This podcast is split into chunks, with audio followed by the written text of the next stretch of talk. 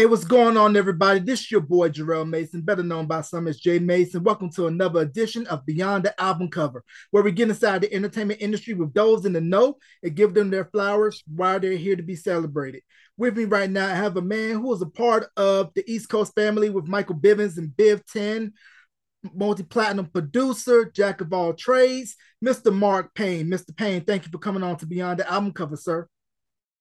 Appreciate you. Thank you. No problem. And I want to send a very special thank you before we get started to the interview to my boy Kali for setting this up. Thanks, Kali. Cool. Yep. Big shouts to Kali. Yes, sir. And you can catch that interview on Beyond the Album Cover where you stream and where you watch on YouTube. So let's go ahead and jump right into the interview, Mr. Payne. How did uh-huh. you come to the idea of I want to be in the music industry? Was it something that you had in the idea of your mind since you were born, or did you just stumble into wanting to get into the music business? So, and when I first started, it wasn't really like a music industry thing because when hip hop's when hip hop was evolving, it was back in the early what seventies and eighties. So when we heard records, we wasn't really thinking about joining the music industry. We just enjoyed the music. You know what I'm saying? It was entertaining for us. Um, I think that after maybe when I say about in the late 80s, maybe like 90s, when everybody started joining, like, you know, Tribe Called Quest, Busta Rhymes, you know what I mean, EPMD, um, Eric B. and Rakim, when we started seeing them come into the industry, then that's when we started taking it seriously. Like we were like, they're making money from this. You know, it's not no longer just a form of entertainment. They're making money from it. So, and then we would occasionally see these artists, you know, driving in extravagant cars and having nice jewelry on and nice clothes. So he's like, oh, they, they're making money from this. So that's when we started. Well, me, me per se, I started taking it seriously because of those reasons. You know what I mean? Like, uh, it wasn't just about making money, but I, I wanted to do what I love to do and also get paid for it. So that was like maybe in the early, I'd say late 80s, beginning of 90s. You know what I mean? Mm-hmm. So that's what kind of me into it more on the entertainment side of entertainment, making money type side of it. But prior to that, um, when I was eight years old, it was a way to for me to make a living with my family. We lived in the Caribbean, the Virgin Islands, and there were no other way to make money. So me and my uncle used to play locally in the parks, and then we would I would um, collect money, you know what I mean, from the tourists that came into the into the docks and stuff like that. And then I would um, we uh, stay there for a couple of hours, and then at the end of the day, you know, we've had enough money to at least you know feed ourselves for the day or for a week. You know what I mean? So that was when I was a kid, but I wasn't really paying attention too much of, you know what I mean, the music industry at that time. It was just more or less survival. Later on in life, as I got older, in my late teens and stuff, you know, as I said, when hip hop started evolving, and then we started seeing other other groups and acts making money, that's when we started taking it serious. You know? Right. Now, did you do the talent show circuit throughout high school? And do you remember the first record that you purchased that said, man, this I can envision myself doing? What was that one artist or group that really put the battery in your back, so to speak? Uh, I, I would say Kool G Rap is like one of the like when he's his album came out, it was like undeniable. You know what I mean? Like to me, he's like one of the best lyricists in hip hop. So when his album came out, it was like, wow. If I could, you know, I went and bought the album. You know what I mean? Like I just to hear him lyrically, you know what I mean? And it's just he was amazing, you know. And then um Biz Markie was another one. You know, Biz he kind of took over the industry with the beatboxing and you know, the music behind the beatboxing. and he had very catchy, you know, hooks and stuff like that that kind of drew me in. So I had a copy of his too. You know what I mean? Mm-hmm. But between those two, I would say Kool G Rap and Biz Markie. Yeah, and it's funny that you mentioned both G Rap and the late great Biz Markie, and how both of them affiliated with the Juice Crew. You know, Marley Marl, rest in peace, Mr. Magic. And can we talk about the impact of the Juice Crew and that whole movement that uh, Marley Marl and Mr. Magic had? Right. Um, but you know what? Actually, I drew more into um the Juice Crew by hearing MC Shan first. You know what I mean? Like MC Shan was like the father of the Juice Crew. And of course, when KRS One came out and you know dismembered them with the, the bridges over, you know what I mean? It's kind of like it was it was interesting to watch something like that. But I was actually in Marley Marl's house recording, doing a beatbox. You know what I'm saying? When I was in, um, I say around when I was 14. Like I think he was at that time looking for a beatbox. I was with a crew of people that already had a. I was already in a group, and we went to Marley's house to record a song. And when I did the beatbox, Marley was like, "I need him, him," but the crew was like, "Nah, we can't." You know what I'm saying? We're not just gonna leave, let you have him, and we can't be involved. So that messed up my situation to be to work with Marley. You know what I mean? But I didn't know that until later. Later in in as I got older, a person in the group told me that's what happened, and I was like, wow, that's just interesting. But I've known Marley since like way before MC Shan even came out. You know. Wow, and it's definitely crazy, you know, with all of the legendary hits that Marley Marl ended up producing in and out of the Juice Crew, and of course we know everybody that came out of there. You mentioned MC Shan, we mentioned G Rap, Biz Markie, Masta Ace, Craig G, Big Daddy mm-hmm. Kane, mm-hmm. Roxanne Shante, Granddaddy IU. I mean, that whole movement was something serious. Yeah, they used to set off the whole hip hop. You know what I mean? Like, I mean, KRS One single handedly took care of them, but they actually were the ones that actually set off that Queens, you know what I'm saying, um, trend of, you know, wow, you know what I'm saying? And, you know, when they did the symphony and they was all together and they was flying in jets and, you know what I'm saying, and different had on different scheme outfits and stuff, that was like, yo, that's just, you can't stop these guys. They, they're incredible. You know? Right. Right. And it's crazy that you mentioned how, you know, each borough had their own particular style, their own particular sound. You know, Juice Crew was different from BDP and from the different boroughs in New York, and it was still friendly competition. But when it came to that mic on that stage, you was gonna yeah. rip it up. Yes, of course, of course.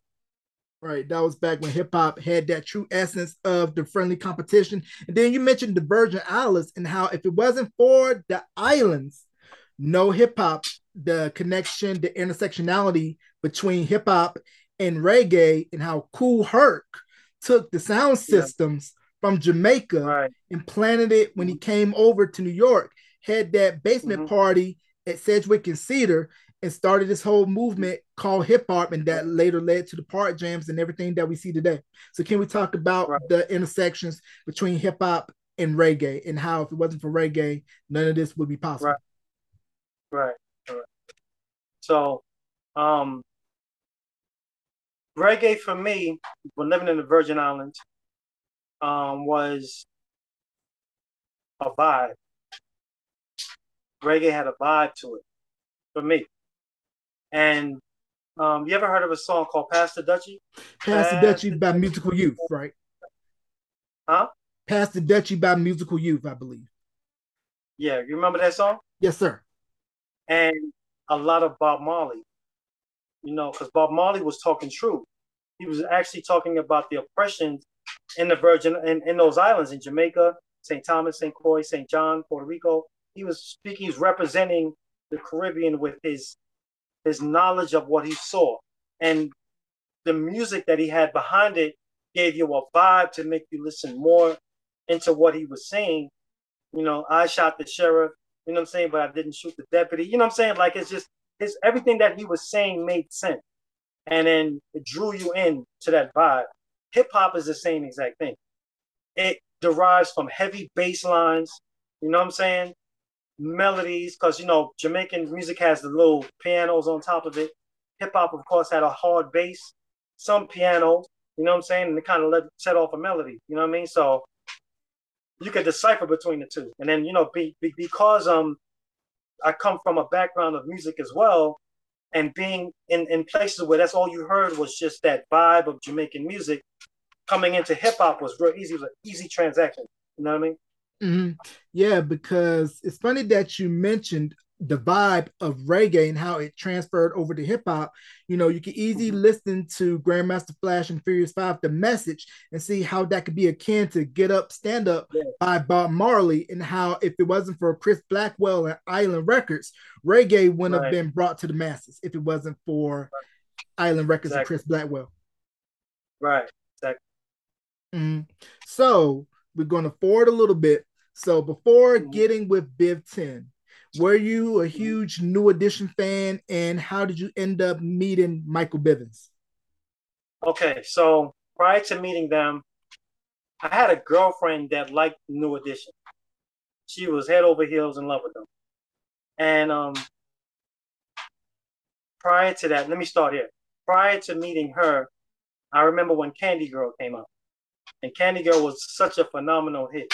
Like, it was unavoidable. Like, everywhere you went, roller skating rings and stuff like that. That was the song that everybody waited to hear in the roller skating ring back at the, back in the, when it came out, and it was just undeniably dope. I heard about them, I saw the video, and that was it. That was when I was like maybe around twelve or thirteen. Then years later, when I met a girlfriend of mine, she loved New Edition. She liked watching them. So we went. I went and bought tickets for us to go see New Edition in Madison Square Garden. So when I watched after watching the concert and hearing Johnny Gill sing, I was like, "Yo, Johnny is crazy!" And you know they was doing the um, "Can You Stand the Rain?" You know what I'm saying? Mm-hmm. That whole era was just ridiculous. So when I left the concert that night, I became a New Edition fan. Um, years later, moving forward, I um, ended up in Brooklyn, New York City, where I, I practiced more music production. And I met a Finesse. That's where I met Finesse at, the partner, my partner in the video. And Finesse knew Mike Bivins because he was working directly with him. But he he didn't disclose it to me because he and I would work on and off. You know, he'd come around, leave, you know what I'm saying? Mm. Sometimes we, get little scuffles, little arguments. He'd leave and never show. You know what I'm saying? He wouldn't be around for a couple of months. But the last time that he and I had reconciled was when he had disclosed to me that he was working for Michael Bivins. And he was like, yo, I need some music. I'm working on an album right now for MC Brains. And I need this last song for that album. He didn't tell me Brains yet. He just said, I need a song for the last, for, for an album I'm working on. And then he's like, pack your clothes, man. We go, um, when I come back later on tonight, please be packed and ready to go. At this at this point, I'm still, you know, practicing my production skills. You know what I'm saying? Still learning how to chop samples and still practicing. You know what I'm saying? Because in my mind, I, I, I wasn't thinking I wasn't going anywhere. I had done some work with Rob Base, but that wasn't really anything that was going to go anywhere. You know what I'm saying? So then when Finesse came and told me to pack it up, I, I, I laughed at him. I was like, man, get out of here. Um, you know, why should I be why should I be packing my clothes for? You know? So he comes and he goes, We're going to LA. And this happened so random. It's like he showed up, came to my house, and was like, Yo, you ready to go? And I'm like, What are you talking about? He says, I I told you to make sure you have your clothes packed. We're getting ready to go to California. So I looked out the. He says he says look out the window, look out the window. Limousine sitting out there in the snow. I'm talking about knee deep, right? And we flew out to California that night and went straight into the studio. And I still didn't know who I was working for. I just knew that I was in California for the first time in a music studio. Then Finesse was like, "Do you know who you're working for? Do you know what why we're making this music?" And I'm like, "Nah." He said it's for a cat called MC Brain. And I said, Oh, okay, that's that sounds dope. And he's like, You know who hired me? I was like, nah. He said Michael Bivin. And at that point, I was like, oh, you know what I'm saying? Like Michael Bivins. And then that's how I that's how I was able to meet Michael Bivins through Finesse flying me out to California to work on the Brains album. And like maybe a couple days later, Mike came into the studio, introduced himself. I shook his hand we got to talking, you know what I mean? And then that's how I met him directly. Mike came around me and Finesse, and he watched how creative creative we were. And he was like, "Yo, you guys are just real creative. You should form a group." You know what I mean? Called Mark Finesse. We didn't have a group yet. We didn't have a group name yet. He just said, "Yo, Mark and Finesse, y'all need the group up and come up with a name." And so I was like, you know, why don't we just say Mark Finesse? You know what I'm saying? And that's that's how it happened. That's how I met Michael Bivins, and that's how our group name happened. You know what I mean? Yeah, very, very fly with the name, and it almost seemed fairy tale like where guys, hey, pack your bags, we're gonna go to LA, and then you come to find out that you're working with or for rather the man who's a part of one of the hottest groups in the country, and later right. part one of the hottest offshoots from the mother group. And we mentioned Kool G Rap earlier. They sampled his voice from Poison right. for the hit Poison. Now, that's when I became a real big fan of New Edition because they had Kool G Rap in the in the hook part. You know what I'm saying? That Poison, and I was like, oh, that's a G Rap song. And then they had the sound of it kind of grew on you. Like Poison didn't just hit you right away. You know what I'm saying? Mm-hmm. It just kind of slowly, gradually crawled up on you. You know, when Ricky did that, it's driving me out of my mind. It's my, it's, and a lot of people like that part of the record. You know what I'm saying? So that was that's what really crept up on you, and you're like, wow, this song was crazy. You know what I'm saying? So that's when I became a fan. And um, I don't know if Mary J. Blige was out. No, she wasn't out yet. But they kind of set off a trend of hip hop smooth out with R&B. And so that's the kind of music that I took on or was already involved with kind of something similar. You know what I mean? Not mm-hmm. the hip hop pop, but just more hip hop, but it sounded like it could have been a pop record.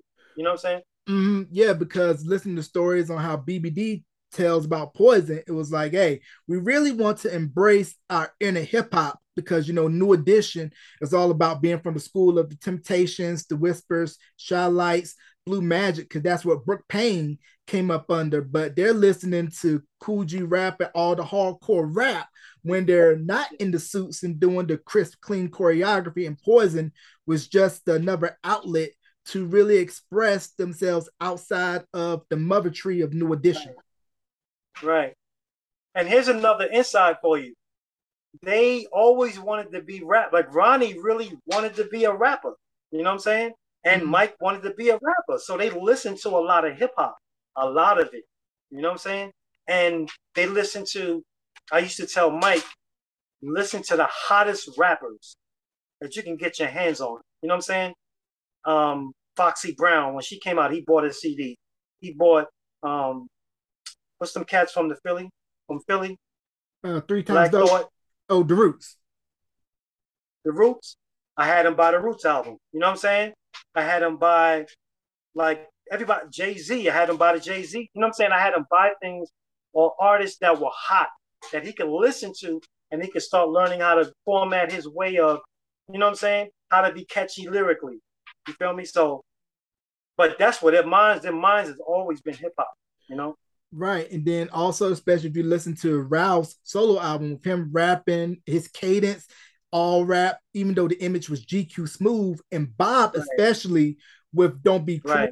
and the whole look, the aesthetic, the rap, Bob was hip hop energy and an mm-hmm. R&B outlet. Right. Right. Because they were all hip hop. Because if you think about Candy Girl, 83, it was unheard of mm-hmm. to hear a rap section on an R&B right. record, but they were exactly. that part of that first generation that came up with rap and had to incorporate right. that, and then it just became more commonplace. The further they got into their careers, and then by the time right. they got to their solo ventures, it was a rap. Right. Exactly. Mm-hmm. So at this point, um, Mark Finesse is formed and working on MC Brains. So, did you meet any of the other acts signed to Biv 10 prior to the All for One, One for All video shoot, or did you have any interactions with everybody on the shoot first time, or was it beforehand? So, I met Boyz II Men prior to the East Coast family. Um, they were still working with MC Brains on his first album, and so they had peri- they would periodically visit the studio, the music studio. Mm-hmm. Then um, we had You remember the starter jackets, starter hats and jackets? Of, and of, like of, of course. Right. anyway, they had an MTV shoot, right? And I think it was in Beverly Hills somewhere. And for starter hats and jackets, they was doing a commercial where they was actually all playing basketball on the basketball court. And Mike had told me and Finesse to come meet him down on the basketball court. So when I got there, that's how that's how I was able to physically interact with Boyz II Men for the first time. Like sit down and talk with Sean. You know what I mean? Like he was real quiet. He would you couldn't get him to talk. And so I would sit there and kind of poke at him just to kind of get his, you know what I'm saying, his his his conversation on. And then but the other guys were more vocal. Like Nate was more, you know, he'd talk to you and stuff like that. Wanya kind of was like standoffish a little bit. Um, and Mike was more of an open, you know, conversationalist. So it wasn't hard to get along with Mike or, you know, poke at him and say, Hey, what's up, man? How you doing? You know what I mean? Um, I met Tomboy, Kalei, and Hayden. I think I met them. Let me see, when did I meet them? I think we met I met Kalei on the video shoot. I mean, um, when we was recording the East Coast Family. That's when I met him. I met Hayden that way too.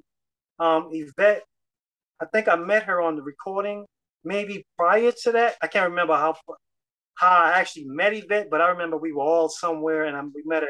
Could have been in the studio. Um, I met ABC for the first time in the studio, music studio, when we was recording um, East Coast Family. Um, Brains I had already met because I was working on his album. You know what I'm saying? Um, Big Ant was always around. The guy with the big gum Gumby haircut. Mm-hmm. He was barber, so he stayed around. Now he was always around. Um, and Tomboy, I met Tomboy in the studio when we recorded the East Coast Family. So the majority of them I met at the studio because Mike had already had all his groups already. He had everybody he wanted on that song. You know what I'm saying? And so we all met at that place to record, and it was in Baltimore. And yeah, the only person I knew directly was Big Ant. That was it. Mm. And Mike, of course, because Mike, I think Mike Mike came in for a little while, but he had left. But those are the only two that I generally knew. You know what I'm saying? First offhand, outside of everybody else that that was in the East Coast family. Right. And the verse for the video was it already written prior to the video shoot, or was it written at the shoot? Everybody kind of went to their corners, had their stuff together, or was it already pre-written at the studio prior to going down for the shoot?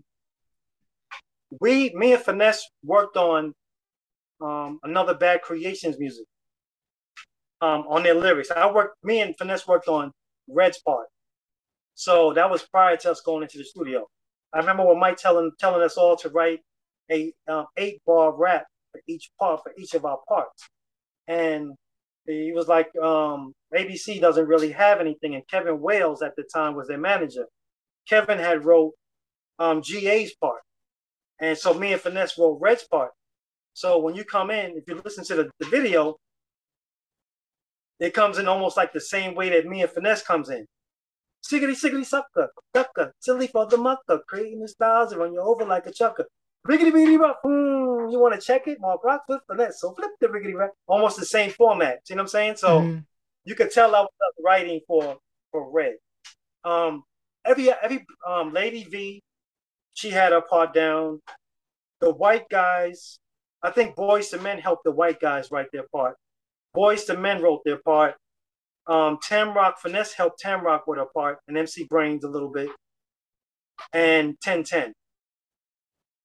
Um, Tomboy, I think Kevin could have helped them, and maybe finesse a little bit, but he was more or less like trying to show them how to a melody on how to sing to the track itself. So it wasn't it wasn't like we had to spend all this time recording because it, it, was just real easy. Everybody was easy to work with because they knew they were talented, first of all, and they knew how to record. So it's like, okay, just go in the booth and do this. This is what I want you to do. And if it was anything else that would need to be done that didn't sound right, they right away they had it. you know, because we were young, we were like, you know, kids, you know what I'm saying? So a kid, you know, you tell them to do something and they so soak it up like a sponge and they right away they do it. You know what I'm saying? So it wasn't that hard. Lady V, she just came on and I'm Lady V, you know what's up with me and the East Coast family. You know what I'm saying? Mm. Positive, cool, cool family. Then then when um Fruit Punch Fruit Punch came on again, that was Mike, of course, that was Mike's part when he said, please listen to my demo. Blah, blah, blah. Please listen to my demo. I told Mike to say that. I said, Mike, as a breakdown, do please listen to my demo. Blah, blah, blah. Please listen to my demo. You know what I'm saying? And mm-hmm. then Boyz II Men came in. Right. Yeah. And and when the compilation song came out, it was a huge smash. And I want to say, you correct me if I'm wrong on this, was this right around when Cooley Harmony was starting to bubble and come out and Aisha and Playground. So ABC and Boyz Men was just starting to make waves at the time when that song dropped, right? They were already making waves. They um ABC had did Meteor Man with Robert Townsend. Mm-hmm. Oh, oh and yeah, that's why they got the golden long hair. And um Boyz II Men had already did the end of the road song. Mm-hmm. See what I'm mm-hmm. saying? Get ready because it's already on their way, skyrocketing from the end of the road. But what happened was Calais, I'm not Calais. Um, what's this guy's name, man? Khalil. Khalil Rountree mm-hmm. was one of the one of the managers that got killed in Chicago. See what I'm saying? Mm-hmm. And he was the Mr. Telephone Man, the Mr. Telephone Man video. Uh-huh. That was Khalil. So Khalil was with New Edition since they were kids. He got murdered in Chicago. So that was right before we shot the East Coast Family video. And Boyz II Men had already had out End of the Road. See what I'm saying? Mm-hmm. So we thought after Khalil got murdered, nothing was to happen. You know what I'm saying? We were like, oh, that it was a bad situation. You know, Khalil's gone. They were close to New Edition. We ain't shooting no video. And then about a, I say about after they buried Khalil. About a couple, about a month or two later, we all flew out to Texas to shoot the video. Um, but it was just it was it was just Boyz II Men was already doing it. They had Motown Philly out. Motown Philly was already you know exploding on the set. They had um from the first album they had um a couple of singles that a lot of people um um, please don't go away, please don't go away from me. That that Sean sang, mm-hmm. that was blowing up. You know so Boyz II Men already had their thing.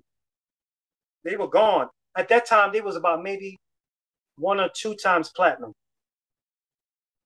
ABC was, I think, two of it could be, it could have been four times platinum, maybe two. But ABC had already gone over platinum already when we shot the, you know what I'm saying? So they was already on mm-hmm. the road taking off. MC Brains had already been exposed. His album was already gold already, 500,000. So you had three people that was already that we were riding off of. We was riding off of um, Boyz II Men, ABC, and MC Brain. Mm-hmm. Right? So that brought in the momentum to the East Coast family. And then Mike took End of the Road and put it on the East Coast Family album. Mm-hmm. Yeah, and, and I then, have that. Remember, yeah, remember East Coast. Remember, End of the Road was also in Boomerang. You know what I'm saying? Mm-hmm. So Eddie Murphy had a movie out with Boyz II Men on it, End of the Road. And then we had an album out, East Coast Family, End of the Road. See what I'm saying? So we was we was working off of Boyz II Men at that point. You know right. what I'm saying? Right. When we had gotten our exposure, that's when everybody was like, "Oh, he has more." We didn't know they had he had more besides Boyz II Men. You see what I'm saying? So right. that kind of led up to that more momentum, more you know. Let's okay, who's next? Who's gonna come out next? You know what I mean? Right, just riding that wave, and let's just talk about how revolutionary that Biv 10 was, and how Motown, primarily Jheryl Busby, who was over at MCA when New Edition signed with MCA after getting off of Streetwise, went over mm-hmm. and told Biv like, "Hey, I'm gonna give you this. You put together a roster of acts and put them mm-hmm. out." And how it's pretty much standard to this day, but back in the late 80s, early 90s, that was unheard of to have an artist get a joint venture deal directly with a label. So can we talk about how revolutionary that was at the time and how I think Michael Bivins still doesn't get his due for what he did on the executive side and how he kind of paved the way for what was to later come with uh, JD and So So Def right. and Puff and mm-hmm. Bad Boy and how he pretty much set all of that off. Yes. And I told him that several times. I said, You started this started it with everybody in the industry. Everybody followed your blueprint. And you know, Mike was a very is, I'm sorry, is a very intelligent person. Not stupid. You know, I mean, things happen with schooling. Didn't mean that he wasn't smart. You know what I'm saying? He was he was very strategic in what he did. And he knew how to put things together. You know, just from watching his youth and talent shows that he was in, and you know, he always stood by the stage watching other artists. You know what I'm saying? And then once he had Boyz II Men and he groomed them into the, where they were supposed to be, that kind of opened up his mind and say, I can do this with a whole bunch of other acts. You know what I mean? And then the Biv 10, Motown Biv 10 venture went down. And then it was like, okay, cool, we ready to go. You know, you got a whole team of um, talented individuals with you. You ain't got nothing to worry about we we we ready to take over the world at this point. You know what I'm saying? So he's a very intelligent person, man. He's he's a great manager too. You know what I mean? Like through his connections and people he know, he just puts you in positions where you need to be at. You know what I'm saying? And I wish I sure wish that he would have been a little more consistent. You know what I mean? Because he still could have been at that point where he was when he was working with Boyz II Men. You know what I'm saying? Like right. But things happen, you know, over over a certain amount of time, things happen. You know, it so happened where, you know, everything just when it, everybody went their own way, you know. Right, because I can remember it was an interview a couple years ago when he was doing press for the New Edition store. I believe it was Breakfast Club, and was talking about Boyz Men in the early days of discovering them and how once Jodeci came out, Boyz was like, "Hey, we kind of wanted more of a street edge."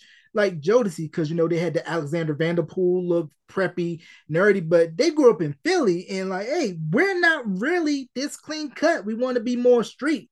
But it was kind of like, hey, you guys are signed on oh, Motown. You guys are the closest thing to the Temptations, Four Tops for this generation. So you guys have to play the part. And that was smart thinking on Bill's part, knowing that, hey, I got these four guys singing throwback style doo wop clean cut, and this can appeal to the masses. Right. And see, here's the thing, right?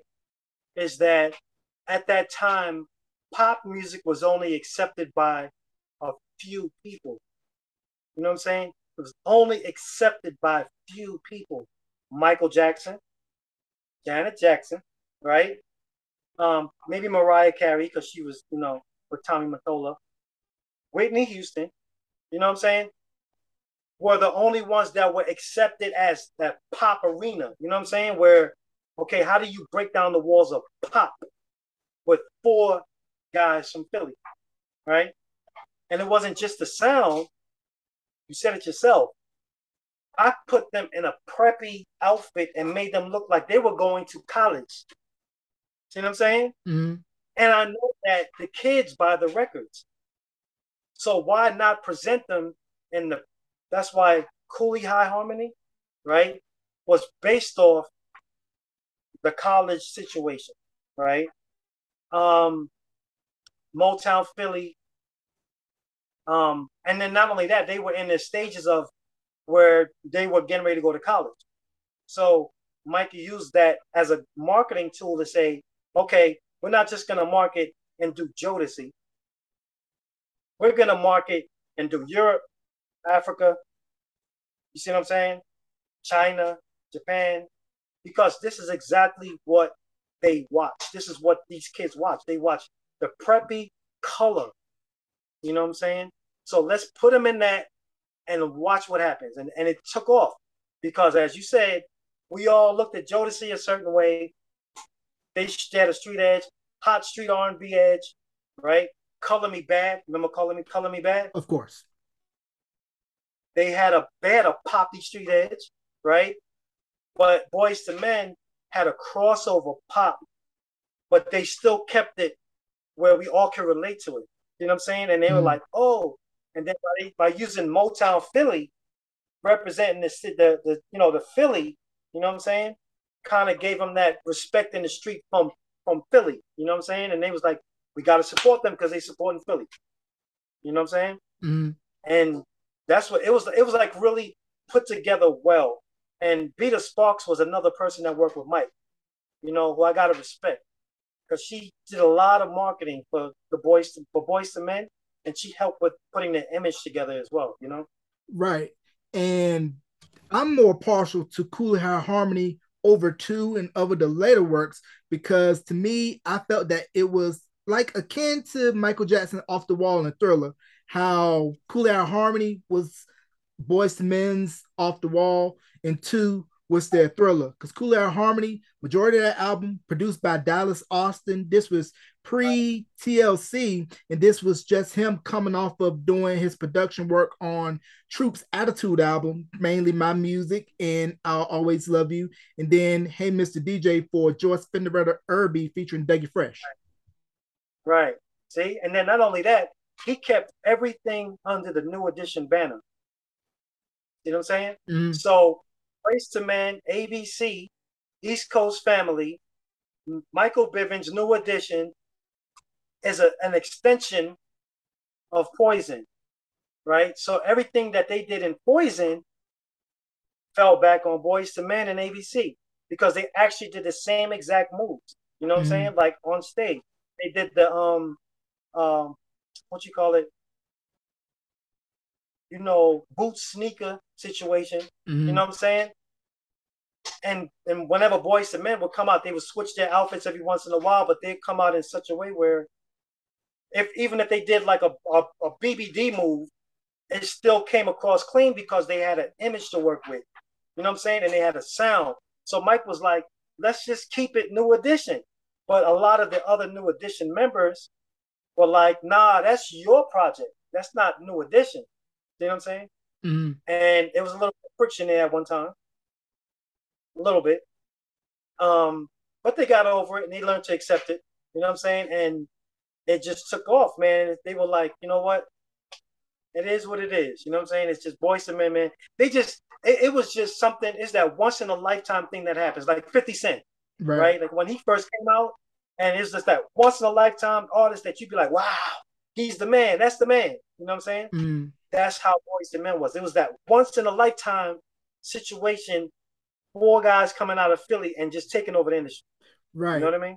Mm-hmm. And you mentioned the names earlier of all of the big acts in the late 80s, 80s and 90s in particular, how they were accepted by pop. So for me, it was even more revolutionary to see how Bobby's pop stock rose. Because if you look at Don't Be Cruel, that album was the best selling album of 89, went diamond. Bobby was able to milk that album till 92 when Bobby came right. out and he was able to cross over and just be himself and that's that was right. just amazing in its own right to see the heights that he went and how because of that that set the stage for everything else that was to later come with the rest of the group right exactly mm. and it's funny how you mentioned the cadence earlier like sticky sticky stuck and to me it just brings to mind of uh Das EFX. that that yeah. whole, like boom sticky boom sticky boom that same rhyme they showed style. up they showed up we was we went to a convention um, the night that Mike signed his deal with Motown, we had a after party at the Cotton Club in Manhattan, and all everyone showed up. Heavy D, Queen Latifah, Das EFX, Treach, Naughty by Nature. Everybody was there, and Das EFX was off to the side, staring at me and Finesse like, "We about to take y'all to the stage and tear y'all apart." you know, because you took our riggedy, riggedy, riggedy. But what they didn't know was that we were prepared for them. We was waiting for them to show up. So if you guys really want to come at us, we got some stuff for you. And and Finesse was a freestyle rapper. He didn't write his lyrics. He was like Biggie. You know what I'm saying? So mm. he could big stuff out of his head and embarrass you. You'd be like, y'all, y'all don't want this. Y'all don't want this smoke. I was a writer, but I came from, of course, like I said, G Rap G Rap wrote hard lyrics. He wrote battle rap. You know what I'm saying? So that's how I wrote my lyrics. Everything was on. Oh, you ready to battle? I'm ready to go. You know what I'm saying? So when they came up, we was ready to go. So we knew we knew what we was doing. We knew that people were still listening to that sound, that Dawes and Effects sound. Stretch was doing it. They never approached Stretch. You know what I'm saying? And so when they came at us, it was like, okay, I, we get it, but I don't think y'all want to get up on stage and catch the smoke because it was our night. Mm-hmm. You know what I'm mm-hmm. saying? So right. I'm not gonna. You're not gonna embarrass me on my night. You know what I'm saying? So y'all ready to come on stage. Let's go. Right. But it ain't never happened. You know what I'm saying? Right. So that night y'all wanted more than effects. We was ready. Like me and Finesse was standing at the front of the stage, looking at them like because they were just, you know how you can tell when somebody's real antsy and nervous to do something. Right. Like that's how they was. Like it looked like they were getting ready to jump on the stage and grab the microphone. Mm. You know what I'm saying? But Mike was talking and Joe Joe Busby was talking. Like Joe Busby was giving the announcement of Biv 10 and Motown doing a joint venture. And then Finesse bumped me and said, Yo, look, look down, look, look at the stage, look, then look off the stage, right? And I look down, I see Dr. mm. staring at us. And then he goes, Don't worry about it. He said, You know what? Tonight's our night, man. We're gonna celebrate. We on, we on now, just like that. Mm. And I said, Yeah, you and then that was it, you know. Right. And with Biv 10 being a part of Motown, I was curious if you had any interactions with other acts that were signed to Motown at the time, like the late MC Trouble, Today, uh, The Boys, The Good Girls. Not really. Um, I Mike kind of like kept everything exclusive to Biv 10 mm-hmm. and not, you know, crossing over into Motown. But I have worked with um the producer that did um, Onyx, Chyskillz. God rest his soul. He just passed away. I think it was last year, two years ago. Mm. Um, I was working on the Brains album part two, and Chyskillz was the producer, and I worked with him outside of Biv 10. You know what I'm saying? So mm. that's the only artist that I got to work with outside of Biv 10. Mm. And I was curious about. And of course, Bell Biv DeVoe, Bell Biv DeVoe too. Right. And I was curious about 1010. I was wondering, was 1010's kind of Mike Bivins' response to Kris Kross? No. No. Um no, because he really wanted it to be more ABC than 1010. Because because Kris Kross was coming directly at 1010. I mean, I'm sorry, at, at ABC, another bad creation. So they wanted he wanted to get some of the dopest producers he knew to be on that um, ABC album. You know what I'm saying? I did throw your palms in the air. I'm on that album. Age ain't nothing but a number. And he, he also had Busta Rhymes on that album too. So Mike was recruiting more people for ABC to do a response more than 1010. You know what oh, I'm saying? Wow. 1010 was kind of like, yeah, 1010 was kind of like a um a situation with parental because they were so young. They were like they were only 10 years old. You know what I'm saying? So Mike kind of was like, it's gonna be kind of hard to maneuver because the mother's involved and you know what I'm saying? Right. Getting them to do certain things would would be hard. So ABC already had worked with them, so they, it wasn't that hard to kind of flex their muscles and do whatever he wanted to do. You know what I'm saying? Right. Right. Yeah. I was just curious because me being six, seven years old at the time when ABC Kris Kross and the whole East Coast family movement was going on, and especially when Kris Kross threw the I like you know, don't be claiming that it's mental line, I knew in my head that was an ABC diss. And I was yeah. like, man, had they worked it out, imagine the ABC Kris Kross tour, both of them being from Atlanta, that would have been right. huge, you know, ABC and yeah. Kris Kross going on tour because Jump was a massive hit for Kris Kross and right. later launched what was to come with JD and So So Def with Xscape right, and right. the later ruck with Usher and everything like that. Yeah. Mm-hmm. Mm. So after East Coast Family and the Momentum, were you guys told, hey, go ahead and start getting stuff ready to put out something to keep riding that wave? Yes. So um I had moved out of New York City and I moved to Atlanta. and I had gotten married when I moved to Atlanta, and Finesse was still in New York. And Finesse, Mike, him and Mike had a conversation about us recording an album. Finesse flew to Atlanta, and um, at the time I wasn't. I was working at the time because we wasn't. No, there wasn't no activity going on, and there wasn't really any mo- any money being generated yet between me and Finesse. So I was working when I went to Atlanta. You know what I'm saying? And so it kind of cut in between our our studio time and how much we could have gotten done. You know what I'm saying? So Mike did give us a semi budget to to record some music. So what happened was um Finesse was still caught up in the positive trend of music, of hip hop. Right? I had already evolved because I because I watched Heavy D's album come out, Blue Funk, and he just totally took over everything after that. So I was like, yo, Mike, we got to do some hardcore music because it's getting ready to come out. And Heavy D's about to change the industry.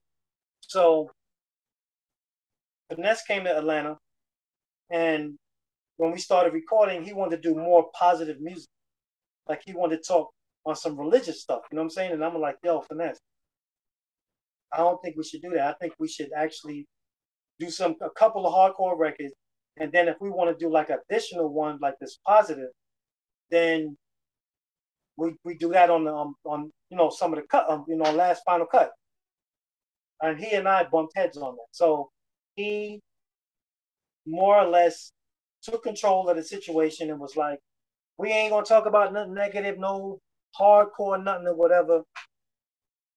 And when it was finished, he went back to New York with the with the real, the real. And when they played it for Mike, he was like, "What? I can't do nothing with that." You know what I'm saying? I can't do nothing with it. I'm I was looking for something totally different than what you bring me, and because that situation wasn't matching what was in my head and how I could market, that's not it. You know what I'm saying? And so instead of finesse saying, "All right, well, cool, fly Mark out to New York," You know what I'm saying? Give him a little money in his pocket. That way he ain't got to worry about going to work and whatever. Then we can go back to the drawing board and work on some new stuff. You know what I'm saying? Mm-hmm. The next to the next level. He got mad and him and Mike stopped talking. So that situation deadened the Mark Finesse situation from coming out. Mm-hmm. You know what I'm saying? So that's that's my story of why people didn't hear anything else from us because I let someone else take control of the situation. You know what I'm saying? That where he shouldn't have actually been in that much of it without me. You know what I'm saying? Mm. And so it's it's partially my fault, but at the same time, I didn't know what kind of conversations were going on when Finesse went back to New York. You know what I'm saying? All I knew was that he was angry and he didn't want to work with Michael. Wow. You know what I'm saying? Wow. So, of course, I was caught in the middle of it. So I was like, oh, you know what? Just continue working. And was still, you know, making music and just putting out my own well at the time we didn't have distribution like like we have now, but um just sending, you know, music to finesse, you know, to shop around with different record labels and artists and stuff like that. So that's what I was doing, more or less the background stuff. You know what I'm saying? And then um maybe about 2012, I came out myself and started doing my own music and my own lyrics and rapping and stuff like that. But it was a, at that point it was it was it was it was difficult to tie myself into an audience that would say, "Oh, that's the Mark from Mark Finesse." You know what I'm saying? Mm-hmm. So it kind of like dampened the situation. Finesse faded off the set. You know what I'm saying? we wasn't working together no more. After that Michael Bivins situation happened, you know, things happened between me and him. I faded off. And then I just started doing my own thing. You know what I'm saying? And so now in 2022, it's a lot of catching up to do. You know what I'm saying? Now that I've um, worked hard enough to provide credit enough to let people know who I am and where I'm coming from, thank God that they do remember where I'm from. You know what I'm saying? So now it's time for me to resurrect. You know what I'm saying? And so people to say, "Oh, that's what we was missing. Mm. We was missing that." You right. know what I'm saying? Right. That's the mark and finesse that should have been out.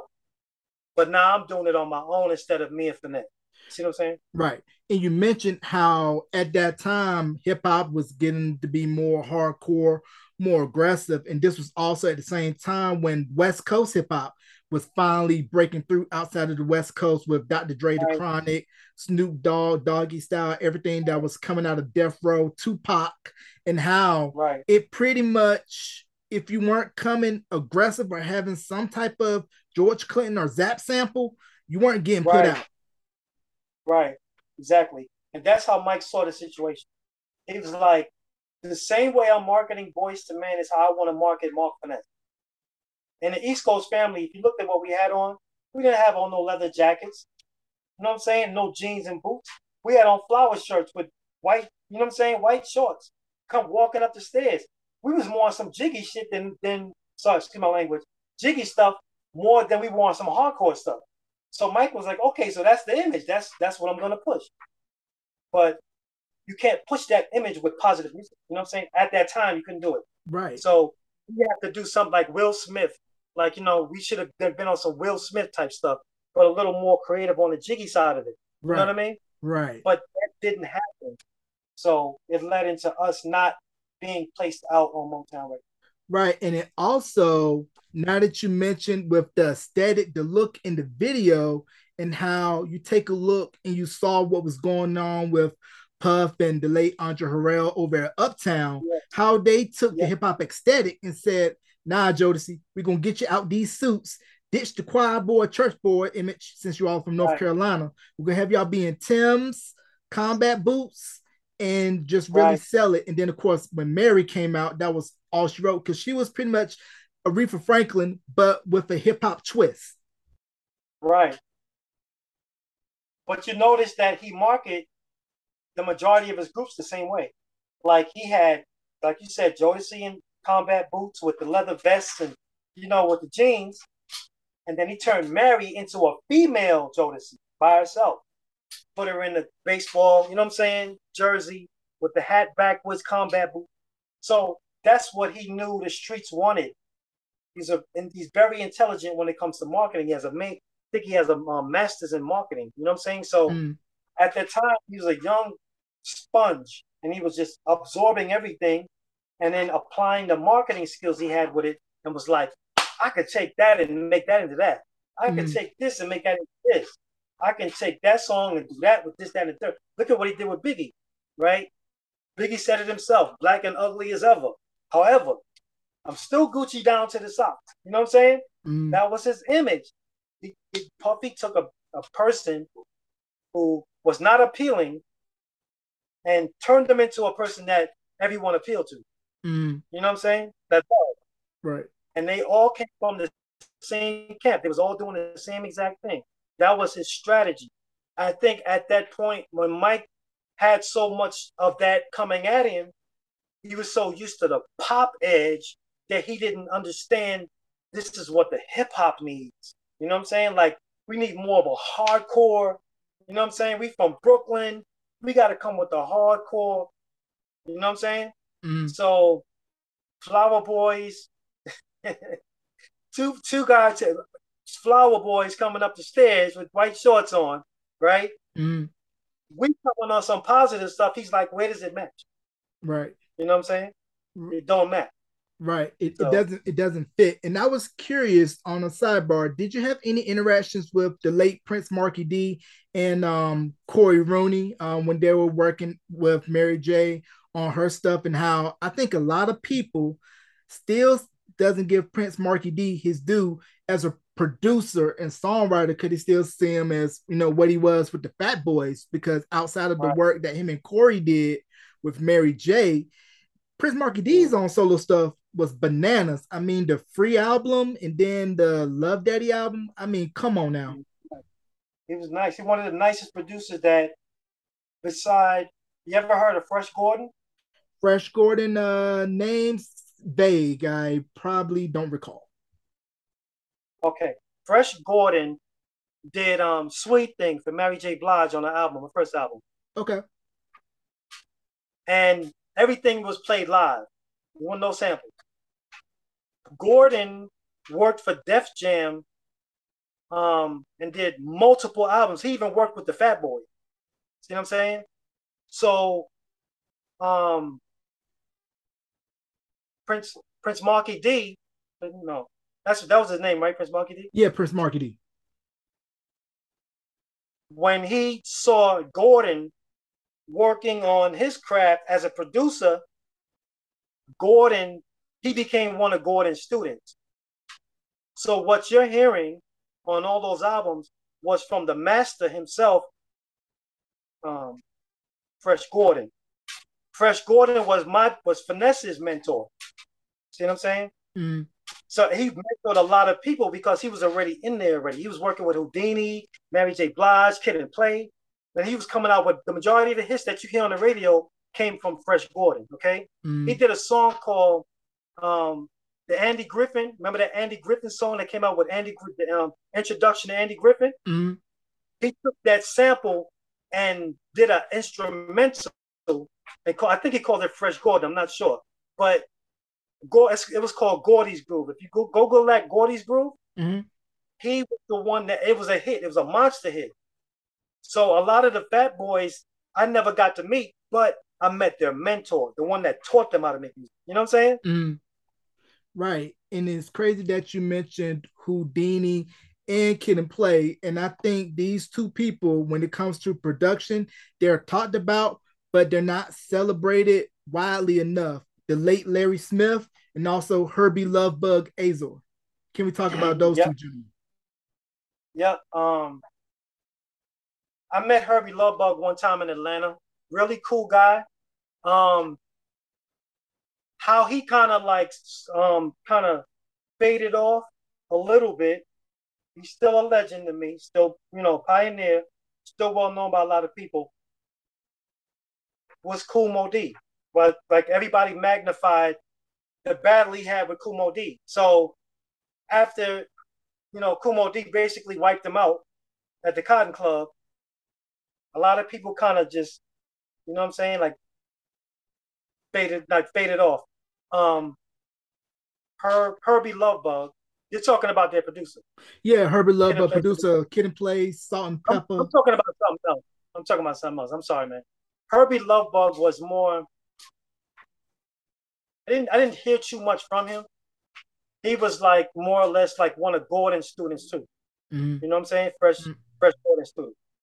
And then I would hear Finesse talking about him a lot, but I never Finesse never really introduced me to her. You know what I'm saying? Mm-hmm. But Finesse did do some work with Hurby Luv Bug. He did do some work with him, but I wasn't. I didn't know Finesse at that at that point. Um, how me and Finesse met was actually through a situation through Hurby Luv Bug. Uh, Finesse had, was partnering with another kid to do some music for Hurby Luv Bug, and the kid was snaking him behind his back and talking crazy. So that's how me and Finesse got to work together. You know what I'm saying? And then Finesse was like, I was gonna go with the other dude, but because he was saying some slick stuff behind my back, I can't mess with him. Now I want to partner with you. That's how me and Finesse got together. You know what I'm saying? But Hurby Luv Bug was one of the people that Finesse did a lot of work with, but I never got a chance to work with. Who I'm talking about was Spoonie G. That's who I'm talking about. Right. Like, you know, with him and um, Moe Dee situation. Mm-hmm. Mm-hmm. That's what I was thinking of. You know what I'm saying? So I apologize about that part. Right. Right. And when you look at Larry Smith and the way they did with Houdini and Run DMC and how it still had that feel of that funk boogie era R&B where you still had live instrumentation in the studio, combine that with the new sound of hip hop. Because if you go listen to, let's say, One Love by Houdini, you can easily hear maybe Teddy Pendergrass coming in underneath after Houdini's rapping and how revolutionary, you know, it was to hear that, let's say 84, 85, and then of course Fresh Fest. That was pretty much one of the first big rap tours to go across the country. And of course, that was put together by Mr. Michael Mauldin who is the father of Mr. So So Def himself, Jermaine Dupri, who was a dancer right. on the Fresh Fest. If you look at the Freaks Come Out at Night video, little Jermaine with the curl, dancing, popping, and locking. Right. Now, Larry Smith also had an instrumental out. Did you know that? Uh, I believe so, yes. It's called Larry's Larry Love. Mm-hmm. Love, That's love, him. Love, Larry mm-hmm. Love. Remember that? Yes. That was Larry Smith. Right, man. So that, he was already doing instrumentals, you know what I'm saying? With Russell, he's doing a lot of work with Russell. Excuse me. And he did some work with um, Run DMC as well. Mm. That was kind of like one of the main. He played the background, but you see him in, in a few pictures with Run DMC. Mm. You know what I'm mm. saying? But Russell did a lot of work with him. With with um with Cur- Kurtis Blow was the one that got Russell Simmons started. Right. You know what I'm saying? And then Larry, I think Larry worked on some of Kurtis Blow's stuff too. You know what I'm saying? Mm-hmm. And then that's how he tied him in with Run DMC to do some of Run DMC stuff.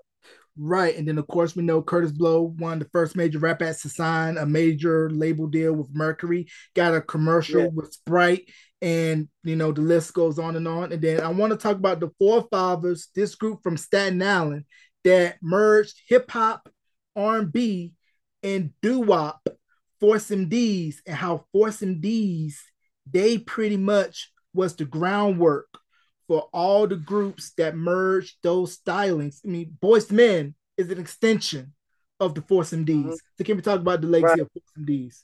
Yeah. So Force MDs,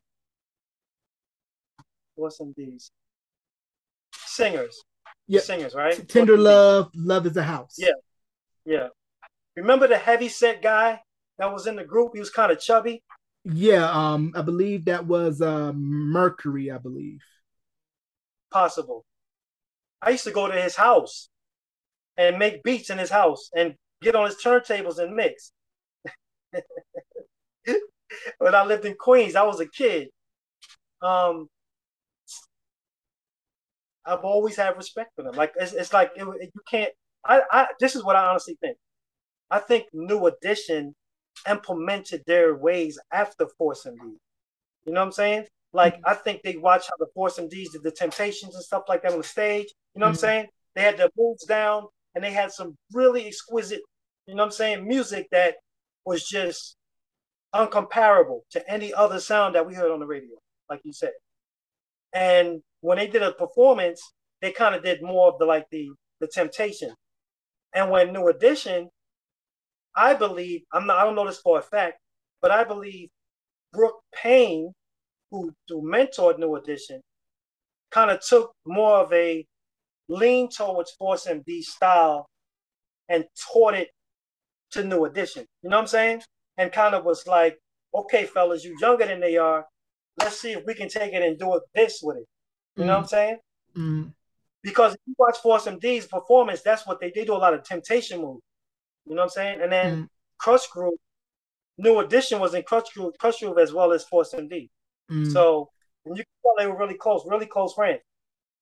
Um, but Force MDs to me, in my youth, youthful days, man, they they put out some like like it's like they t- they went totally against the grain, and but they made you remember every song that they put out. Mm. You know what I'm saying? Right. It's like, okay, that's MD. That's Force MD. And then to me, Tender Love was like, after that, what else are you gonna do? Right. And that record, that was Jimmy Jam and Terry Lewis' first pop hit, the first of many. And of course, I think everybody talks about this group, songwriter, producers, they're all family and what they did with their work. And later on with Lisa Lisa and the Cult Jam, UTFO, Backstreet Boys, so on and so forth, how Full Force also pioneered the combination of hip hop and R&B prior to, you know, what Marley, Marley Marl did. And then of course, Teddy and how they pretty much had the sense like, hey, let's take these two sounds, let's mold them and let's merge them. Right. You remember Full Force? Of course.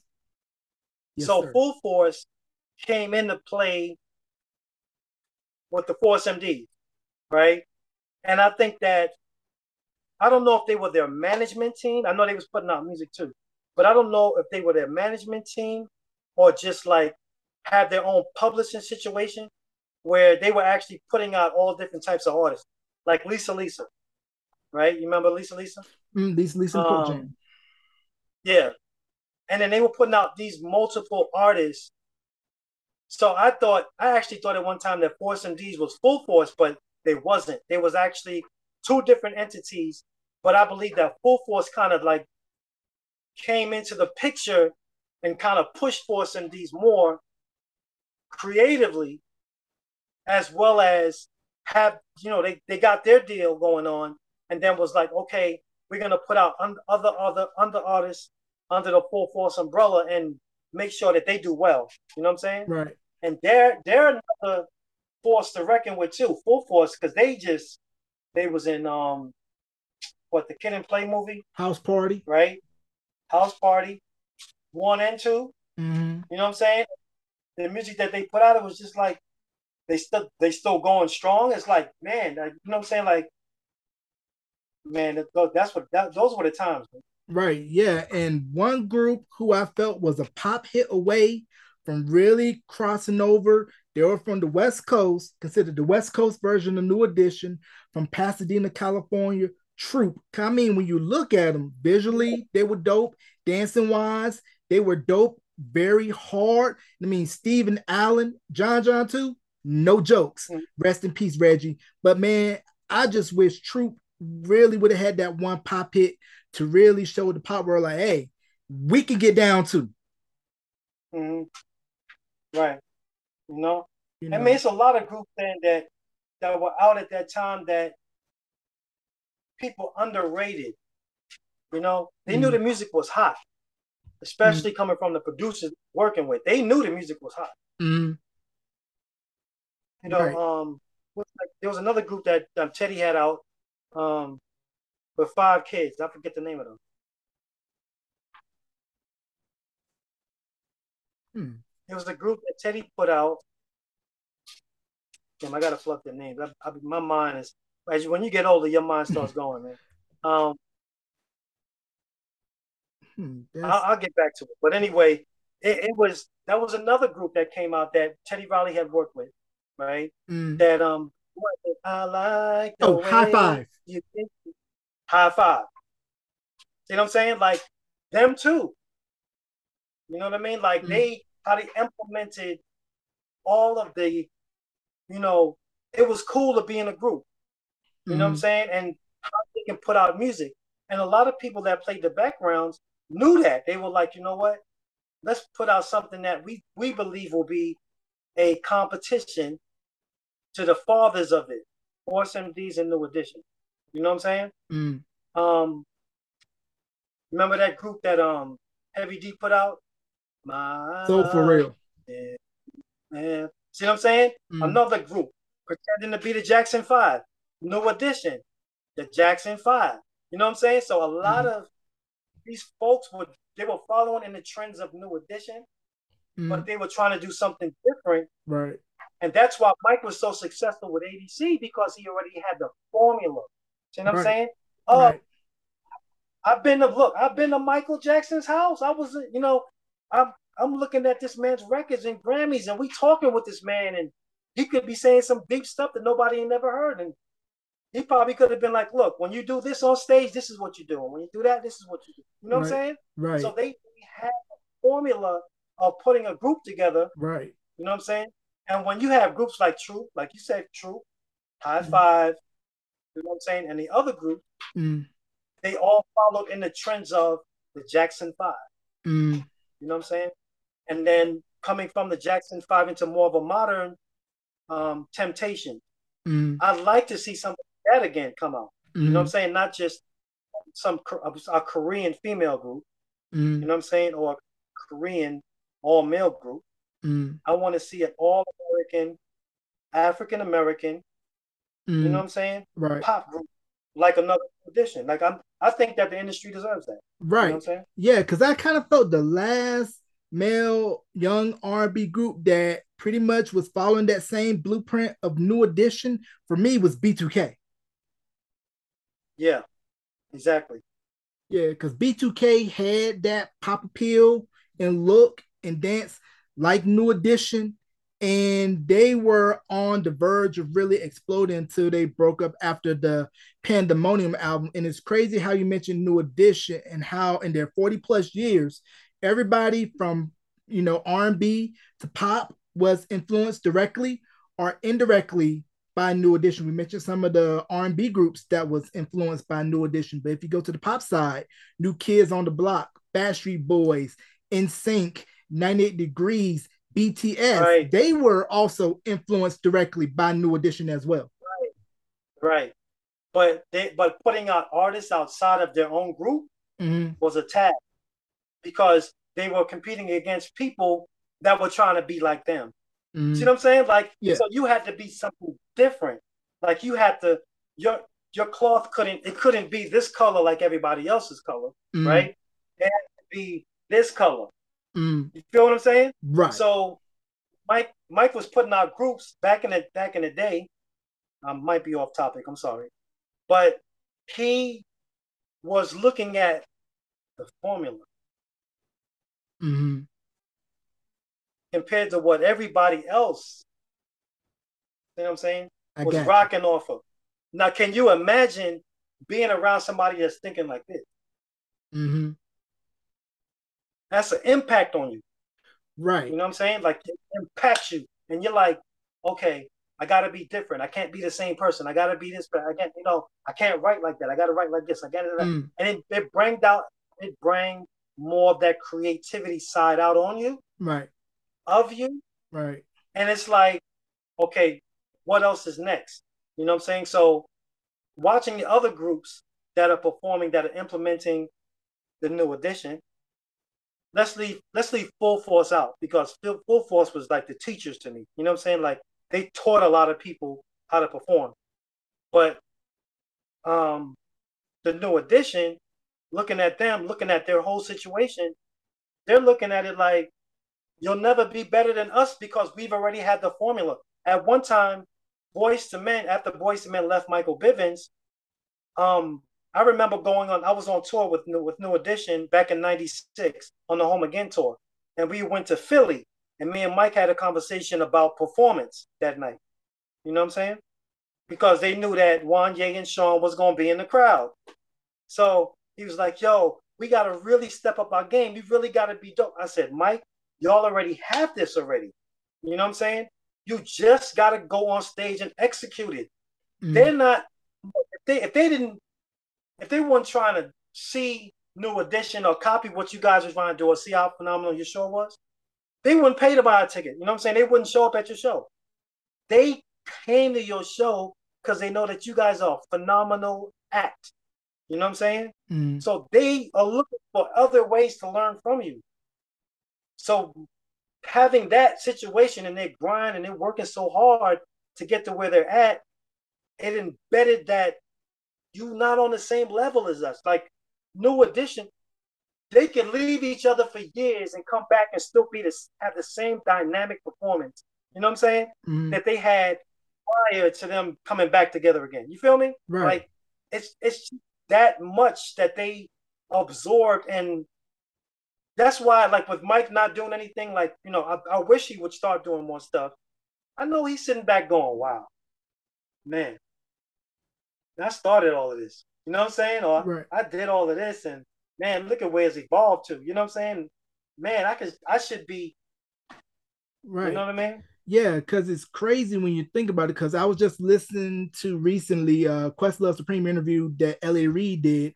And it was saying once LaFace kind of got to a point to where I gotta pick either one or the other. I can't be both producer, songwriter, and label head.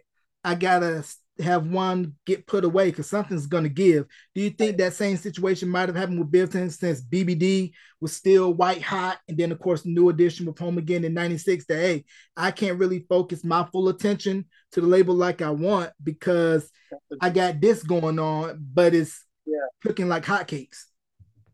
Yeah, uh, that's a really good question. Um, I think that Mike's loyalty and commitment was to New Edition always. I think that because um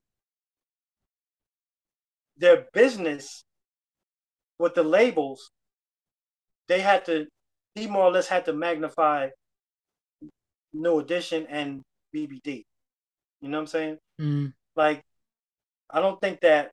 I think that he was pushed away from Motown 10 because of his commitment. You know what I mean? Mm. And I think that it's it's overwhelmed. It kind of overwhelmed him too. Mm. You know, it overwhelmed him. He, he he didn't have the staff needed to really carry that much. You know what I'm saying? Right. So when you have the weight of your group coming at you, four or five people coming at you, like, yo, what you gonna do? You gonna do BBD or you gonna do East Coast Family? You know what I'm saying? Mm. What you gonna do? You gonna do this? You gonna do that? You gonna do this tour? you gonna do East Coast Family? Which one you gonna do? Right. Right? Mm. Because of his loyalty and being down with them since they were like 13, you know what I'm saying? 12, 13, that instant, oh man, I gotta, you know what I'm saying? I gotta stick with my boys. Mm. And I think that played a big part of it. You know Right. what I'm saying? The way he just had to put it down and was like, I, I can't let my boys down. You know what I'm saying? I gotta I gotta be no addition. We still obligations. We still have obligations to fill. So I can't just drop the ball on them and just go straight Biv 10. You know what Right. I'm saying? Right. Yeah, because like how you mentioned, you know, Biv was always, you know, any, any, any, because even if you go back and look at the cover for Poison, mm-hmm. the jacket he Right. had on, he put it on backwards so that new edition could be shown at the front to let them know, like, hey, even though this is an offshoot, new edition is still with us. Johnny, Ricky, Mike, Ralph, Johnny, and Bobby, we're all still connected, even though it's not formally new edition. Exactly. And um but they but the people that he worked with have they respect him because of it. You know what I'm saying? Like we never had we I've never lost love for him. Because of my time frame, I would have liked for it to happen at that time, right? Mm, But I can't be mad at him because there was some other things going on. Right. You feel me? Mhm. That could have overwhelmed him, completely overwhelmed him. What I could blame it on is he could have had more staffing. You know what I'm saying? Mm, So if if he was going to do more work with New Edition, BBD, it could could have freed him up. You know what I'm saying? right. On okay, I got this whole, you know, marketing staff or promotion A&R. You know what I'm saying? Right. Got everybody working under the 15, you know, and so I ain't got to worry about all of that. Right. That didn't happen. Right. You know what I'm saying? Mm, And so it overwhelmed him, and he so he had to say he had to make a choice. He's like, okay, either I'm doing Biv 10 or I'm doing MCA, Universal Motown. And they were looking at him like, bro, you got a, you got your name signed to this, man. right. And every every last one of us has our name signed to it too. Right. So we can't do nothing without you. Right, right. And I was curious to know what are the plaques that you got in the back? I'm just curious. Can you tell the people what those plaques are in the back? Get to them. Oh yeah. All right. I'll pull them off the wall as we talk. All right. So he's going to get the plaques so that you can see and hear about his bona fides because he is bona fide, people. I'm letting you know. Okay, you see this one? Yes, sir. Can you see the whole thing? Yes, sir. I can see it loud and clear. What does it say on it? What do you what, what can you read on it? says presented to Mark Wilson to commemorate RIAA certified gold sales and streams of more than 500,000 copies of the MCA Records release Hootie Mack, which was BBD's sophomore album, by the way, for those that don't know. Right. Now to let you know that it's official, you see that seal right there? RIAA. Right. A lot of people have been coming, yo, that's not real. You paid for that. Okay. Whatever floats your boat. that's the first one. That's for the um working with um the Hootie Mack album. I did ghostwriting on Above the Rim. and Lovely. So that generated 500,000 sales, and that's a plaque for it. Okay, that's the first one. All right, he's going for plaque number two in RIAA. For those that don't know, that's Recording Industry Association of America. Right. Here's the second one. Can you read that? All right, presented to Mark Wilson to commemorate RIAA awarded gold certification of the Motown Records album East Coast Family Volume 1. And people, those plaques aren't available in stores. You can't get them off eBay. You can't get them off the booster on Delancey. You got to earn those. Right. There's the seal right there. Can you see it? Yes, sir. RIAA stamped and approved. Right. So those came from the production and writing with between Motown and MCA Records. Okay. All right. And I was curious yeah. to know as far as for ghostwriting is concerned, um, because I thought if you were a ghostwriter on a record, you don't get credit on the album unless your name is listed on the credit sheet when it's turned in. Is that correct or incorrect? Correct me. Depends. Depends on um, if you you got two situations if you are paid to be quiet, that's something different. Mm-hmm. So, like, say for instance, um, Usher has a ghostwriter, right? And you might not see every person that's written for him on his album. You'll see Usher Raymond on it, right? Mm-hmm. Possibility that they were given a nice hefty payment up front, a piece of the publishing and royalties, and okay, it's mine. I, I paid you. I owe you nothing else. That's it. But it doesn't mean that I have to put your name on the album. That's one situation. Right. The second one is um to do the right thing if a person is trying to get credits or build their resume, you know what I'm saying? They would include the person's name on the album or under the credits. Mm. You know what I mean? Mm. Because how am I gonna know? For instance, I'm a I'm a brand new producer. I just came into the industry, right? And mm. I did a I did a, a BBD track, and it blew up. And my name is nowhere to be found on the album, but I have a contract with BBD, right? Mm. And say if RIAA, for instance, they said, "Oh, the album is platinum." Who are they gonna present it to? They're gonna present it to the artist, right? The person that wrote on the song. So if there's nobody's name on the album on on the credits, who are they going to present the plaques to? The original artist. You know what I'm saying? Mm-hmm. So I'm wrong to keep you off of that because you know, as I was saying, you know, as I showed you, the only way for them to get my name on there was to have my name on the credit. Mm-hmm. See what I'm saying? Right. They could say, they could say, um, oh, you know, we got a we got a plaque, but we'll send you a plaque after it goes gold, yeah, even though it says down. So what it'll say is it'll say um, produced by. It'll have nobody's name, and it'll say this plaque has been um, presented to um, Daryl Gibson. Right? right? So now I'm like, well, my name wasn't on there. How am I gonna get a plaque? I know that's my music. You know what I'm saying? Right. I gotta go to Daryl Gibson and say, yo, Daryl, I mean, what's up with my plaque? I mean, that's my music. You know, what's what's up? He go, well, bro, your name wasn't on the album. I mean, you you can't I can't get it approved because your name wasn't on the album. See how that works? Mm-hmm. Right. So I would recommend that everybody that's doing work with each other, that even though it could be a trend of you not putting somebody's name on the credits, uh, the only right thing to do is to put somebody's name on.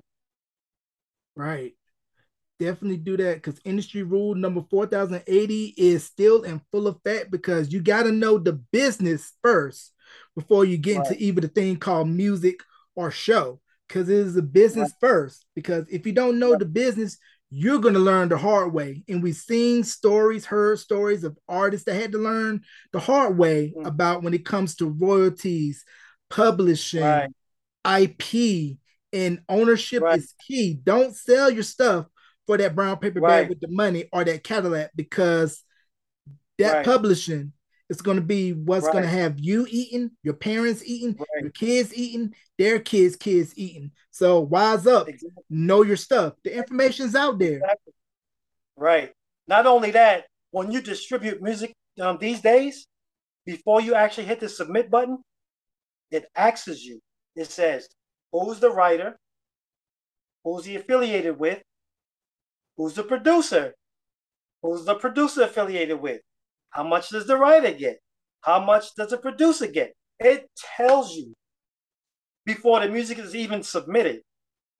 See what I'm saying? Mm. So it's a part of the meta metadata inside of the music. You know what I'm saying? Mm. The um IRSC, the IS, I, I think it's called um ISWC or something like that. Um, a UPC. You know what I'm saying? You have it's so many things that involve a record that if it's not probably added into the metadata, that's the way it comes out. And you're gonna have a lot of people confused and angry because I just if I signed a contract with you directly and I said, okay, cool, I did the music, this is my production, this is my production, publishing. Make sure, even though in, in contractually, make sure you put my name on the album for a third reason, your resume. When you um are dealing with professional people in business, if your name doesn't appear on those credits, to them, you just an idiot. Like you're a fool. Like don't don't come in my face and tell me about something you did when your name is not even on it.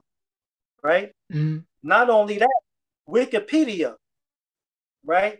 Wikipedia adds in information on an artist where you can actually um, authenticate yourself, right? On social media like Twitter, Instagram, Facebook. You know what I'm saying? Mm. They use the Wikipedia outside of Google to look you up to see how credible you are. Right. You know what I'm saying? Mm. So it's just it, it it's there's three rules to that. But a person that does not do it, to me, is a to be to be honest with you, they can say, "Oh, I forgot to put the lyrics. I forgot." No, to me, it appears as if though you want to steal information or you want to steal something.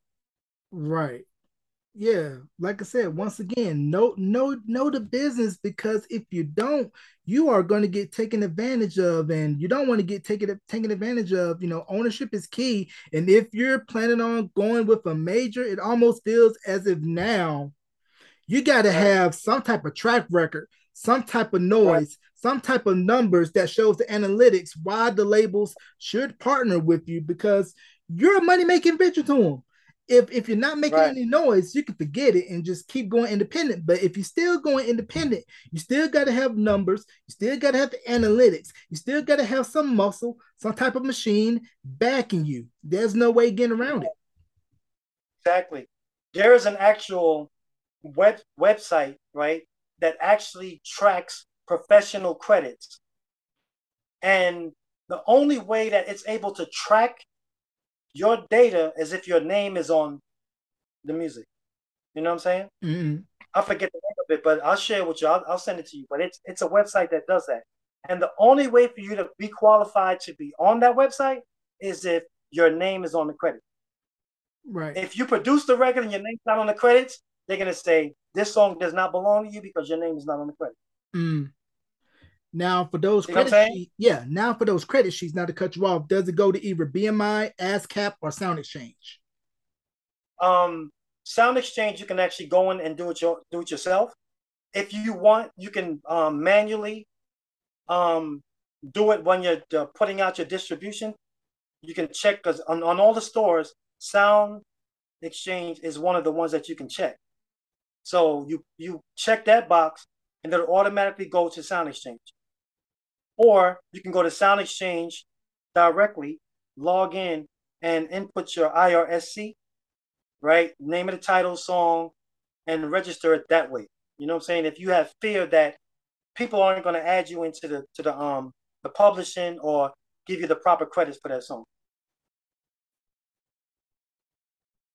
Right. Yeah, because we're trying to do all that we can for all the up and coming artists to make sure that you're not getting taken advantage of, no Vaseline style, because like I said, it's not pretty. And especially, you know, if your stuff become a hit and you have nothing to show for it, because if you go back, look at the clip from TLC's Behind the Music with Left Eye, rest in peace, when she was mm-hmm. breaking down the numbers and how after all the records they sold of Crazy Sexy Cool, they only had X amount of dollars between the three of them to split once everybody else got their cut. Because as an artist, you're always going to be the last to eat.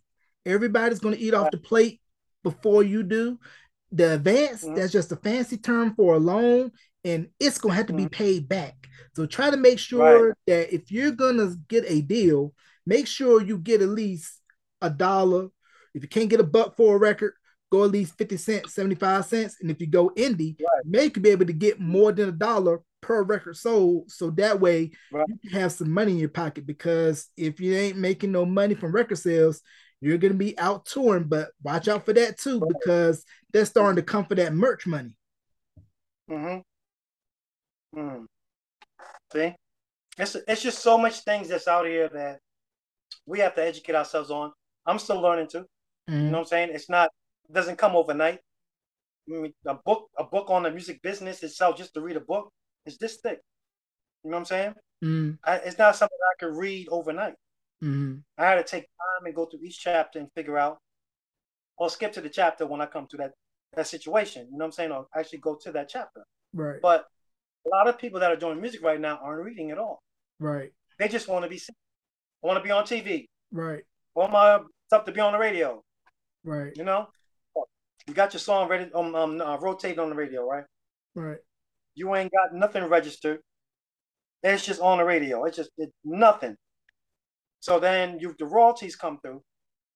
The person that, that that's, that's on the song, performer, writer, collecting royalties, but you didn't register your music through ASCAP or BMI or Sound Exchange. So now the person's collecting a big fat royalty check and you're sitting there going, damn, I made that beat. How come I didn't make no money? The artists that you're working with, especially if you don't know who they are, have their own administration and team already. Mm-hmm. They don't work for you. You know what I'm saying? You got to get your own team of people, individuals to come in and work with you if you want a serious situation. Right. You cannot expect someone else's team to do the work for you because they're gonna they're gonna find every loophole to jump through not to pay you. Mm. Right. You know what I'm saying? Yeah. That's why it's important to know specifics when you put out music or when you're working with other individuals in the professional music business. That you that this this is clear that this is what's gonna happen. You know what I'm saying? Right. Yeah, make it plain, have it in black and white. And the last question I want to get with you before we talk about shout outs and current projects. How has streaming mm-hmm. changed the business and upended how the old model is no longer efficient and how click, upload, direct to consumer. How has streaming and the internet changed how the music business is done? I think that in the internet, let's let's look at the words internet and let's look at marketing. Right? The internet changed music because now it allows you to market yourself more freely. You don't have to worry about paying a marketing agency to put up billboards and signs and whatever. Some still do. But you don't have to worry about that. You can just go online. You can put out a post or a picture and just say, hey, here go my music, and people can see it. Mm. Right? I think it's changed for those reasons, for marketing reasons. Now, when it comes to music reasons, um, because we don't have that much protection over our music or to protect our music, it has caused the industry to say we can't sell records like we used to. We can't sell five, five, you know, nine ninety nine, 12, 13 99 anymore. We got to rely on somebody going to Amazon.com, you know what I'm saying? To buy it for a dollar and 99 cents. Think about it. On album for four dollars and 99 cents compared to when it used to be nine dollars, ten dollars. You know what I'm saying? With CDs and tapes. So it's a big, big difference when it comes to that. Um, I wish that Apple, I know Apple, I think I think they implemented too. They're paying, you know, you pay Apple, iTunes, download the music, you know, you get paid royalties from that. I get it. But Spotify is is a lot with Spotify. You know what I'm saying? And their streaming platform is kind of like so uh suspicious in some ways. You know what I mean? Like you can get all these streams, and it's like, okay, but how come you're not paying me? Why you not paying? Why you only paying me like half of a cent? You know what I mean? But you're charging people nine ninety nine for premiums, fourteen ninety nine a month for premiums to listen to my music. Let's count fourteen ninety nine times twelve. We're gonna do some math, people. So get your calculators out and get ready to do your math. You know what I'm saying? Let's do that real quick. I'm sorry, I mean to pause, but nah, you I'm good. pull up my calendar. Calculator. Okay, let's go. I'm seeing out. I'm at zero. Can you see that? Zero? Yeah, yeah you're, you're zeroed out. And we're talking about just one person, fourteen ninety nine for Prime for you know for subscription to Spotify. Mm-hmm. Times twelve.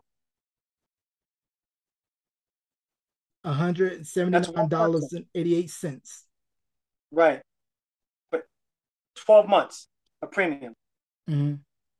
How many users does um, Spotify have? Let's say a 1000000 mm-hmm. 179.88 times 1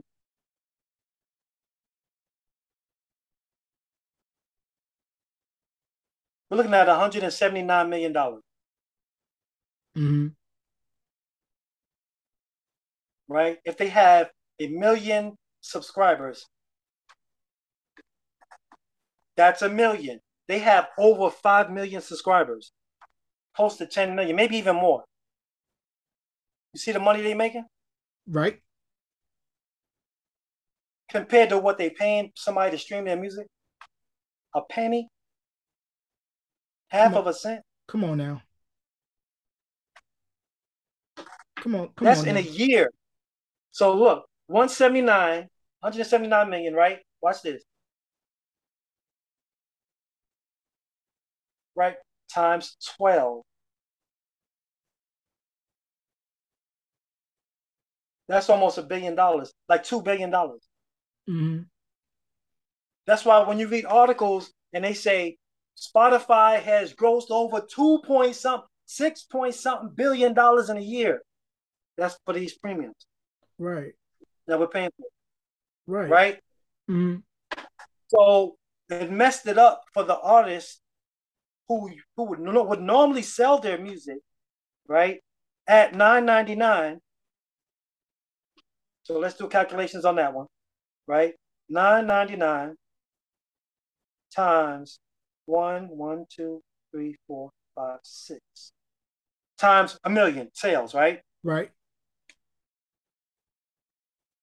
You got nine million nine hundred and ninety dollars mm-hmm. out of a million sales, nine ninety nine, right? Right. So that that's just for tapes by itself. Let's add in another um, plus 990, 9, 0, 0, 0, 0, right? Now we're doing CDs. CDs could be a little more.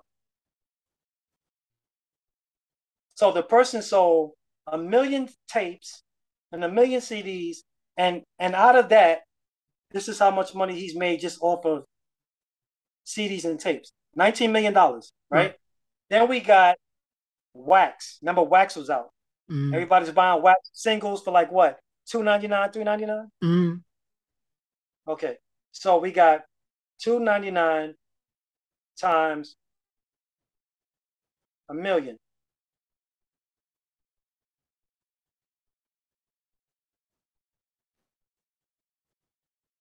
Two more million. So we're looking at $21 million that an artist could make off of CDs, tapes, and and and and um and wax, right?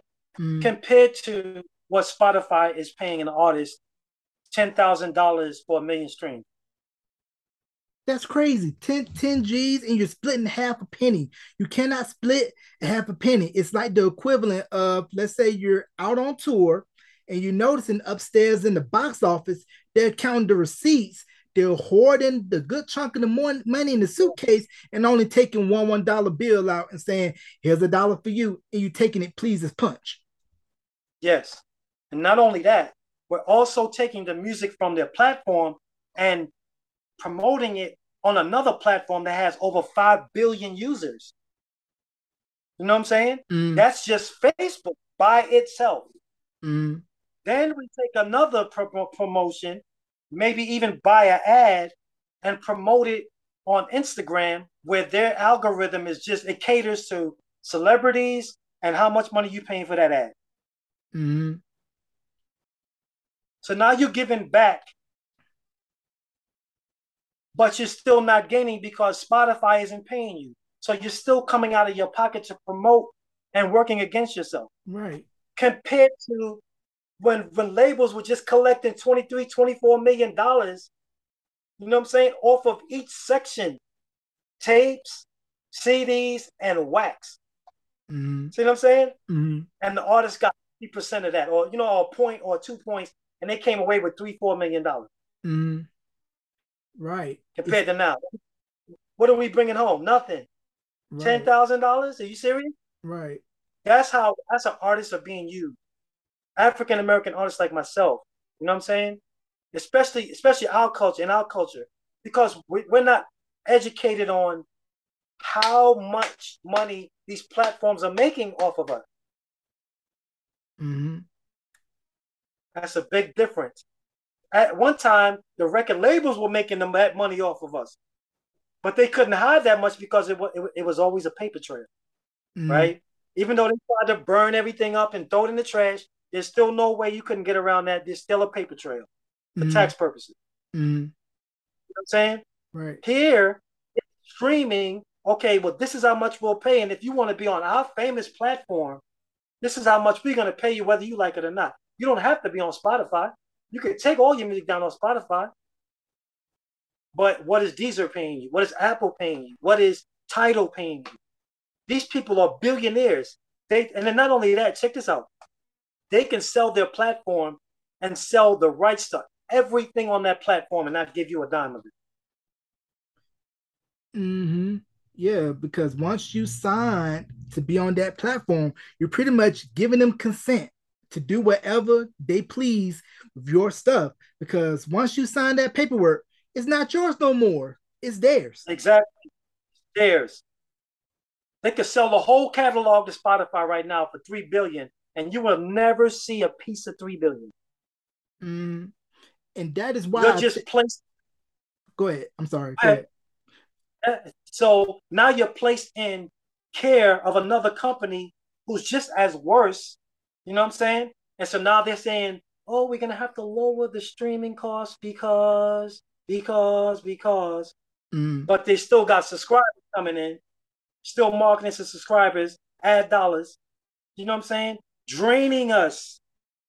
You mm. know what I'm mm. saying? To be on a platform that they deem to be the most popular platform.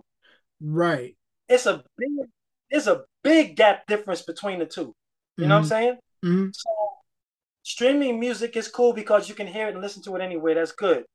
But when it comes to the pay, the pay is horrible. Like, you know, if you could just go out and sell your own music, physically sell it out, or build your own website and put your own music on there, mm-hmm. and let people buy it through PayPal, you know what I'm mm-hmm. saying, or any other way, you benefit more because you don't have to split nothing with nobody.